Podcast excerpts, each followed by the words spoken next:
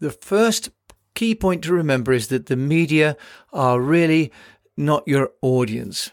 They're not your audience because ultimately they're not the people, by and large, that you are hoping are going to take action by listening to what you're doing.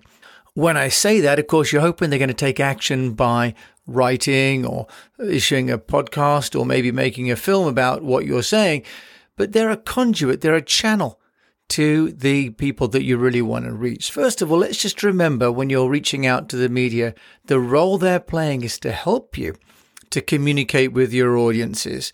And in order to do that, we need to treat them really like team members. We need to work with them. We also have to remember that the media have got their own objectives to fulfill.